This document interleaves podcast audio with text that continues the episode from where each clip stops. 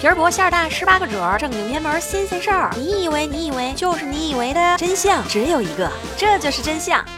自从九零后被零零后视为孤寡老人，年轻的朋友们，你们是否认真的想过，明天我们怎么养老？也许你会告诉我，养老保险呢？对哦，我们还有养老保险呀，该高兴呀，开心呀，跳起来呀！养老是有保障的，只要我们努力工作，以后可以和老伴儿靠养老金周游世界。好了好了，孩子，你真的知道什么是养老保险吗？大家都知道，养老保险是个人缴纳工资的百分之八，企业会为我们缴纳百分之二十，有些待遇好的企业。也还会为员工缴纳补充养老保险，这样算下来着实不少啊！但大家要知道，养老保险分为两个账户：个人账户、统筹账户。什么意思呢？简单说，个人账户就是你自己缴纳的百分之八，统筹账户是企业为我们缴纳的百分之二十。注意，统筹账户里并不是你的钱，这些钱是接受政府调配的，会支付给已经退休的人。就是说，现在老人的退休工资其实就是我们这些小年轻付的。那么一直说的养老保险其实就不是个保险，它是一份政。政府主导的补贴计划，拿年轻人的钱去养老年人，这样的补贴计划初衷非常好，有效的解决了社会问题，使得人人老有所养。但是我们的统筹账户一开始就是一个空账户，里面是没有钱的。什么意思？一九五一年那时候的年轻人就开始缴纳养老保险了，由一个国家统筹的账户，但是这个账户里所有的资金在逼运动中全部都被没收了，一分也不剩。后来当时主要是企业工厂来为退休员工养老，到一。九八四年，政府重新开始统筹养老保险。可是，你有没有发现问题？账户里是没有钱的呀。当时第一批领退休工资的人是没有缴纳过养老保险的。不过没关系，有正在上班的小年轻呀。那么左右手一倒，完了，统筹账户出现了一万多亿的亏空，怎么办？从个人账户里扣吧，先欠着。这个隐形债务一背就背到了今天，这不不是个玩笑。现在一共有四点七万亿隐形债务，而且在持续扩大。所以说，你的个人账户只是一个空。账里面根本没有钱，都会拿去补贴隐形债务了。不过你也别害怕，政府不会亏欠你那仨瓜俩枣的。等你退休的时候，不是还有小年轻吗？九零后全体要六十五岁退休。为了方便计算，在九零后中取一个中间值，九五年出生的人来计算。九五年出生，现在二十三岁。按照统计数据得出，全国平均参加工作的年龄是二十五岁。所以九五年的小伙伴要到二零六零年退休。那么二零六零年是哪一年出生的人参加工作呢？二零六零年再倒推二十五年，就是二零三五年。哪些人在二零三五年的时候是二十五岁呢？答案是二零一零年出生的人。按照普查数据得出，女性平均生育年龄是二十七岁。二零一零年出生的人，父母平均是一九八三年出生的。你明白了吗？在一零年出生的小猴子们是第一代独生子女。一九九五年出生的人口是一千六百九十三万多人。二零一零年出生的人口是一千五百七十四万多人。一零年出生的人全部参加工作，一对一抚养，养不活九五年出生的人，差了一百一十九万多人。还有，请不要忘了已经退休的九零到九四年的爷爷奶奶们。到了二零六零年，一九八四年出生的人七十六岁，还没拿回成本呢。所以说，养老保险的资金缺口在可以预见的未来会越来越大。不然，为什么养老金入市？不然，为什么强制缴纳？光靠养老保险能吃饱就不错了，给不了我们一个有尊严的老年生活。说到这里，一定有人说我在杞人忧天。哼，说不定老了那天，你我一起会搬个小板凳坐在社保局门口，而来来往往的小年轻看到我们会说：“哎，不是老人变坏了，而是坏人变老了。”